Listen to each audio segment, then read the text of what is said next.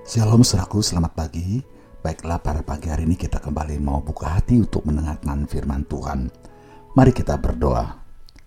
Tuhan Yesus pada pagi ini kami mengucap syukur untuk semua yang telah engkau anugerahkan kepada kami. Kayak bersyukur sepanjang malam ini kami sudah beristirahat dengan cukup dan bangun dengan tubuh yang sehat.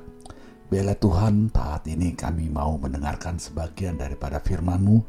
Biarlah firman Tuhan yang disampaikan oleh hambamu ini dapat bekerja sesuai dengan kehendak Tuhan, apa pun yang akan disampaikan supaya dapat menjadi berkat bagi kami semua. Kami mohon siapkan hati kami supaya kami menjadi pendengar yang baik dan dapat menerima firman disampaikan.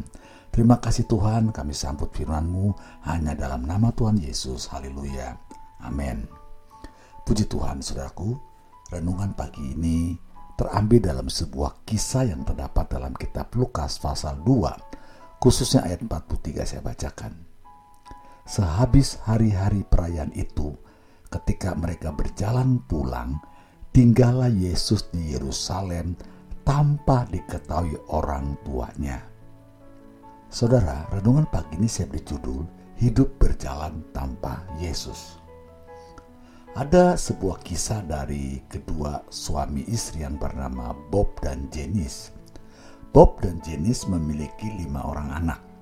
Nah, bila mereka berpergian, si bungsu yang bernama Benjamin selalu tidur di bawah tempat duduk dalam minivan yang mereka miliki.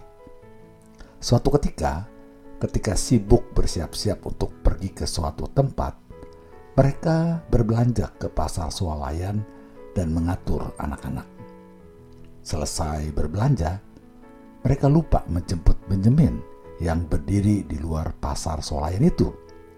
Sepanjang perjalanan, mereka mengira bahwa Benjamin sedang tidur di tempat spesialnya, yaitu di bawah tempat duduk belakang mobil mereka. Sementara itu, setelah menunggu kira-kira satu jam, Benyamin akhirnya mulai bertanya-tanya mengapa orang tuanya tidak datang-datang. Lalu ia masuk kembali ke dalam pasar swalayan dan memberitahu petugas di sana tentang masalah yang dihadapinya. Lalu kemudian manajer toko tersebut menghubungi polisi dan akhirnya Benyamin dijemput oleh polisi dan seterusnya diantar ke rumah orang tuanya.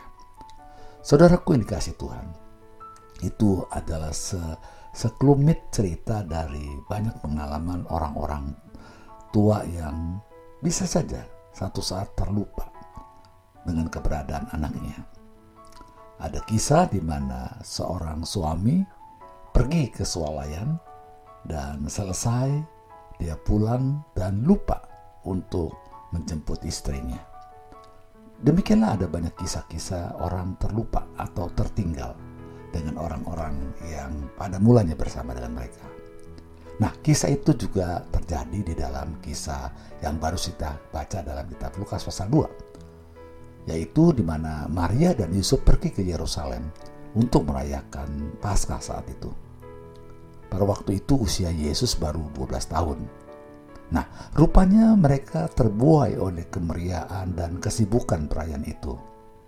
Faktanya adalah Kemudian Maria dan Yusuf berangkat pulang ke Nazaret tanpa menyadari bahwa Yesus tertinggal.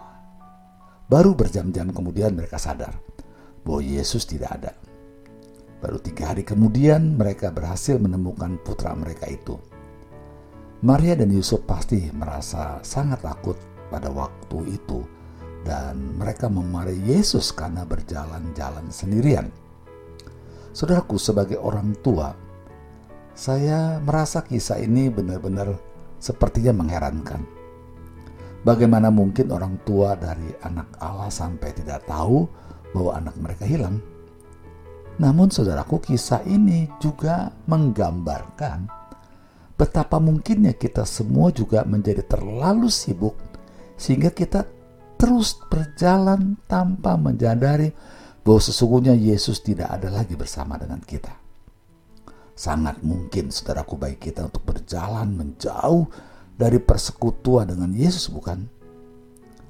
Jangan biarkan hal itu terjadi pada saudara. Saudara ketahuilah bahwa Tuhan rindu bersekutu dengan kita setiap hari karena ia mengasihi kita. Hari ini Mari kita bertanya kepada diri kita sendiri. Apakah Yesus masih mendampingi kita dalam kegiatan kita sehari-hari? Atau sesungguhnya Yesus sudah lagi tidak bersama dengan kita?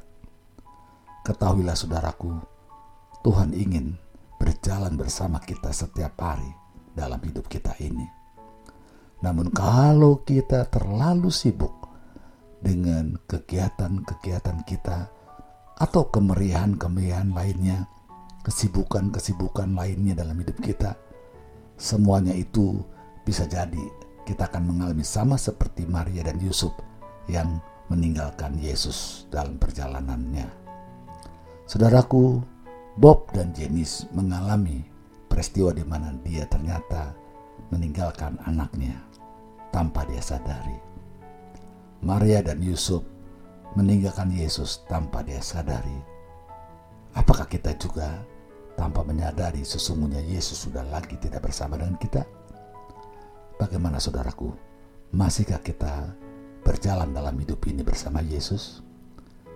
Biarlah renungan hari ini akan kembali mengingatkan kita supaya jangan sampai kita berjalan tanpa Yesus. Mari kita berdoa.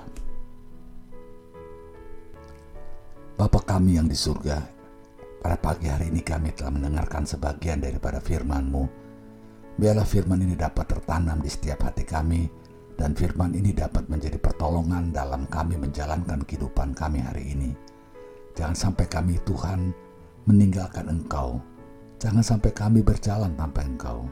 Tetapi biarlah Yesus selalu ada dalam perjalanan hidup kami. Kami hidup dalam persekutuan dengan Tuhan. Berkati terus kami Tuhan, supaya kami tetap selalu rindu untuk bersekutu dengan Engkau lewat firman Tuhan juga yang pagi ini kami dengar. Biarlah Tuhan pagi ini mereka yang lemah telah dikuatkan, yang sakit telah disembuhkan, dan yang kekurangan telah ditambahkan.